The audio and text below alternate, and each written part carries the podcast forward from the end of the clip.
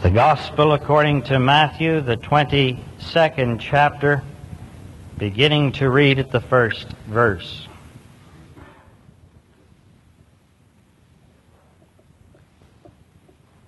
And again, Jesus spoke to them in parables, saying, The kingdom of heaven may be compared to a king who gave a marriage feast for his son and sent his servants to call those who were invited to the marriage feast.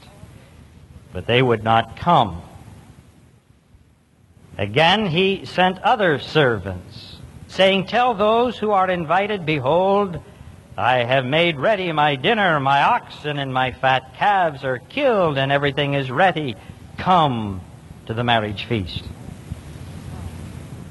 But they made light of it and went off one to his farm, another to his business, while the rest seized his servants, treated them shamefully, and killed them.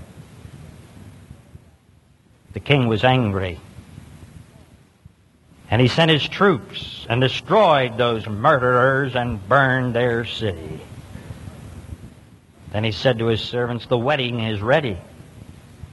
But those invited were not worthy. Go therefore to the thoroughfares and invite to the marriage feast as many as you find.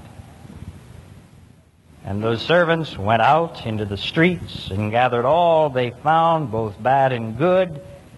So the wedding hall was filled with guests. But when the king came in to look at the guests, he saw there a man who had no wedding garment. And he said to him, Friend, how did you get in here without a wedding garment? The man was speechless. Then the king said to the attendants, Bind him hand and foot and cast him into the outer darkness. There men will weep and gnash their teeth. For many are called, but few are chosen. Amen. And amen.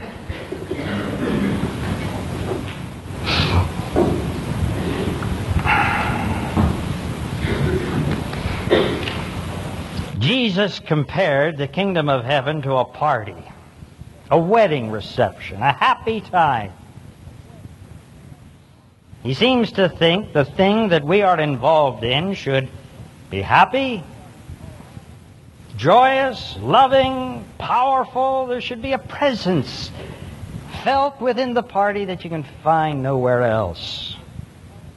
And in these two parables, yes, we really have read two parables end to end, Jesus indicates, I think, that anybody and everybody is invited to the party.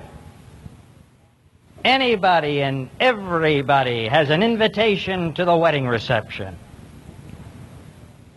And then he goes on to point out that there are only three things, only three things that will ever keep anybody out of the kingdom of heaven. One is an open, deliberate refusal, refusal to accept the gracious invitation of the king to come into the kingdom. Two, excuses. No matter what their nature and no matter how we try to justify them, family, work, or social excuses, they can keep people out of the kingdom of God. And the third thing that kicks us out of the kingdom is when we come accepting the invitation, but are not willing to yield to the commands and the conditions of the king. The way Jesus puts it, we get thrown out when we don't bring the wedding garment. When we don't wear the wedding garment, we stand in jeopardy with our God. Now that's the group that I want us to think about today. We're not talking about those who deliberately refuse an invitation to come into the kingdom. They're not here, so I'm not going to be spending time with them. And those who have made excuses and have what they think something better to do today than to come to worship or to be a part of the kingdom. Well, we're not going to talk about them. But I would like us to think about those of us who have accepted the grace of our Lord Jesus Christ, and either through baptism or through our profession of faith, we have confessed Jesus Christ as Lord and Savior, and hence we have come into the kingdom. But we've gotten a little sloppy about the wearing of our wedding garments. And folks, let me tell you in all kindness, when we do that, we stand in jeopardy. Because whether you like to believe it or not, God does throw people out of the kingdom, just as kings throw guests out of the wedding reception who do not abide by the conditions and the commands of the Lord.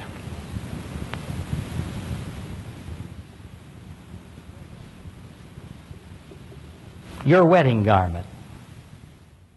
You have one. If you're a Christian, you have a wedding garment. Oh, you didn't buy it. Nobody can buy this kind of a wedding garment. No one of us individually or collectively has enough money to buy this kind of wedding garment. This wedding garment is a gift, and that's the only way you can get it is when you receive it in faith from God who gives it to us by his grace. It's a very expensive garment. It's been bought with a price, and that price was the death of God's own Son, Jesus Christ. It's a garment that has been washed in the blood of the Lamb. It's a garment that is so durable it will never, ever wear out. It is a garment that is so strong that it and it alone is able to contain and cover the great desire of sin that is in each one of us.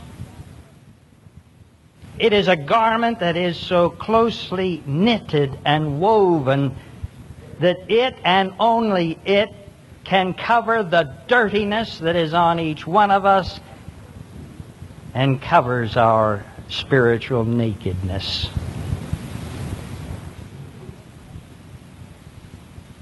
The wedding garment is what Paul was talking about when he says that we must put on the Lord Jesus Christ.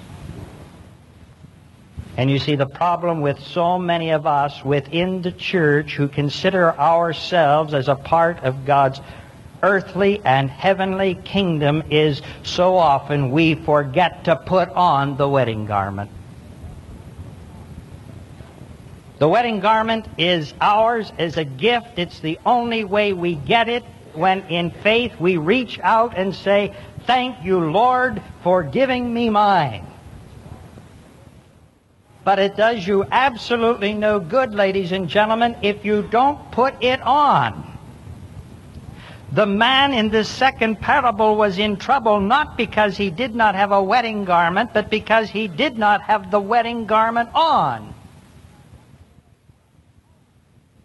Read very carefully what the king says, friend.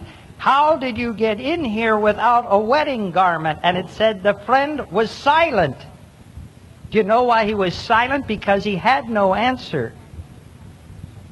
Some of the Bible scholars claim, you see, that when anybody came to a king's place for a wedding reception, the king had servants standing at the door providing the proper wedding garment. And no doubt this individual who had come from the highways and the bad ways, who had come to be a part of that wedding reception after graciously accepting the invitation to come in. Some servant had given him the wedding garment, but for some reason or another the man would not put it on. Perhaps he threw it over his arm. Perhaps he put it in a cloakroom. Perhaps he went out and put it in his vehicle to take home and store for some great occasion.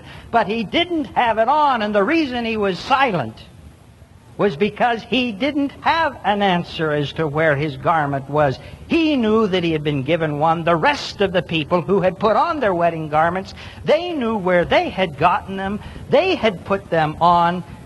And the king was only being kind when he said, Friend, where is your garment? When in actuality he asked him, Why don't you have it on? You see, that's where we get in trouble with God, ladies and gentlemen. That's where you and I stand in jeopardy. When God has given us His only begotten Son to die, to provide us covering for our sin, the warmth, love, and being a part of the kingdom. And He's given us and we have taken it, but we forget to wear it. How many people there are in the church today who just don't wear the wedding garment?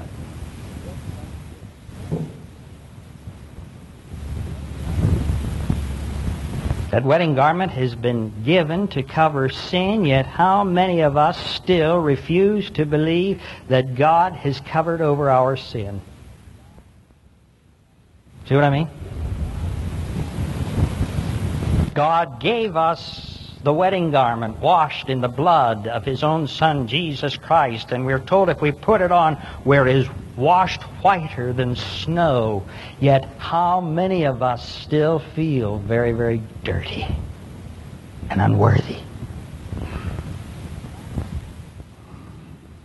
God says that we put on Jesus Christ, the love of God will come into our hearts. But how many of us still walk around with hidden sins and little animosities?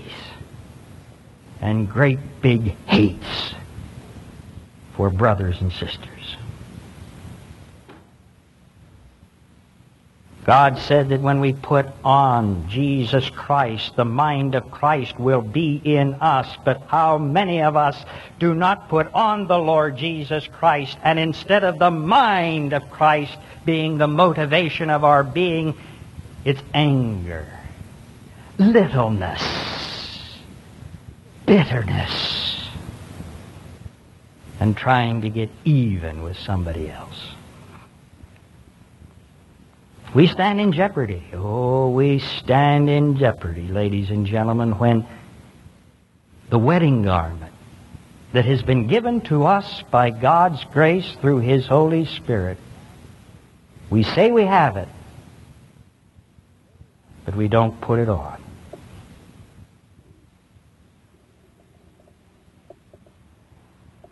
I want to tell you something, though. If you do have the courage to put on Jesus Christ, if you will wear your wedding garment, not only here at church, but wear it wherever you go,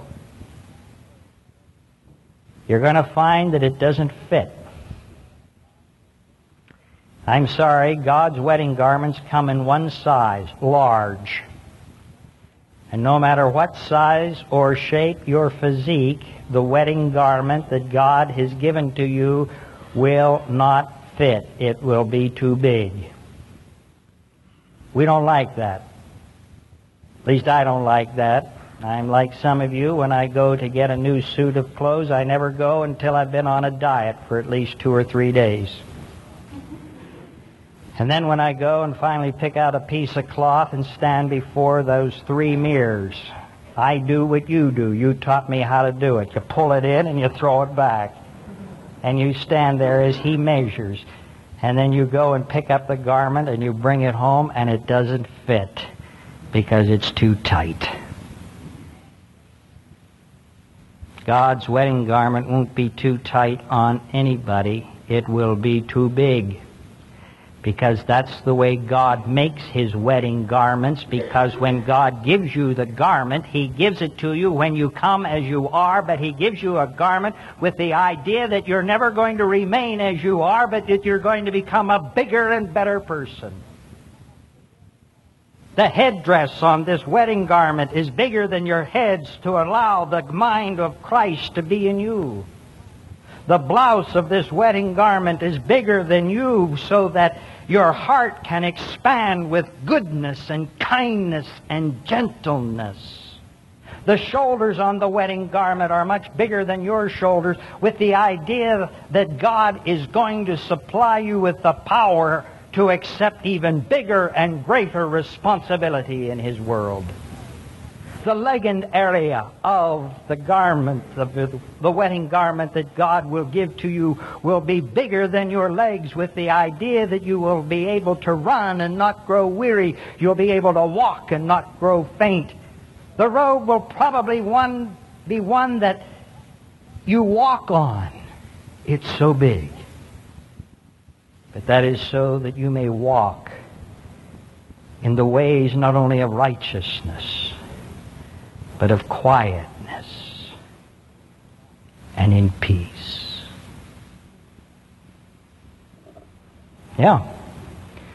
Your wedding garment is always bigger than you. And that's how God designs it because God never put us on the earth just to remain as we are, but he expects us by his grace and with his garment to grow to be bigger and better people than we are today. But I want to tell you something else about this wedding garment. It's going to be very, very restrictive. It's going to be so big that it's going to prohibit you from doing and saying some of the things that you would like to do and say. Wedding garments. You know, we're seeing a lot of them around the church these days. Seven weddings we have in this sanctuary this month alone. We had two of them yesterday. And it's always a very wonderful and happy experience, and I have a procedure that I go through Always 10 minutes before the service is to begin, I go to the bride's room to, to make sure that the people that are supposed to be there are there and that the bride is still there. and a couple of weeks ago, I went, as my custom was, into the bride's room, and lo and behold, there she was in all of her radiant glory. There must have been at least 20 miles of silk and lace in that dress. It was mammoth. She looked beautiful, and she acted just like a statue. She couldn't move. They told her not to sit down. She couldn't even if she wanted to. I wasn't even sure if she was standing up. She seemed to be suspended in the air. It took five minutes and five people to help her from the bride's room to the back of the aisle, a matter of no more than 25 feet, because she was restricted wherever she went. And that's the way wedding garments are supposed to be. And some of you will find that when you put on Jesus Christ, you won't be able to go to some of the places where maybe you would like to go. You don't read some of the books that other people read and you think you might want to read, but that would be an offense to the wedding garment you wear. You're not at freedom to say some of the things that you would like to say because now you see you are a part of the bride of Jesus Christ you're restricted to being dressed in the clothes of God. And in this day of permissiveness, this day when we have interpreted freedom as meaning license, hallelujah, praise the Lord, for people who wear wedding garments and are not ashamed and who are willing to say no. I am robed with Christ and I will not mar his name or hurt his honor by going, doing, or saying some of the things that are unworthy for a son or a daughter of Christ. But there's something else I want you to know about the wedding garment. It's supposed to be very beautiful. Have you ever noticed? I've never seen an ugly girl dressed in a wedding gown. They say we, we've had a lot of weddings recently, and you can imagine over 21 years how many weddings I've had.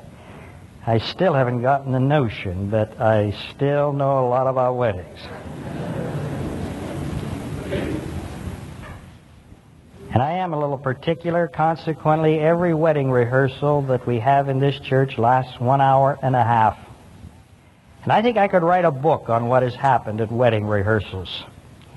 In 21 years, I've seen dress completely change. It used to come, they came in suits. Some of them still do, but today it's more sport clothes to the wedding rehearsal. And I hate to tell you, a couple of weeks ago, I conducted one when they were in blue jeans. I see them clown around. I tell them how to stand. They slouch. I tell them where to put their hands. They don't do it. I have to remind them that tomorrow, dressed in their formal clothing, they're going to be a little more restrictive and they're not going to be able to move as quickly as they do at rehearsal. And then we go home, maybe there's a rehearsal party.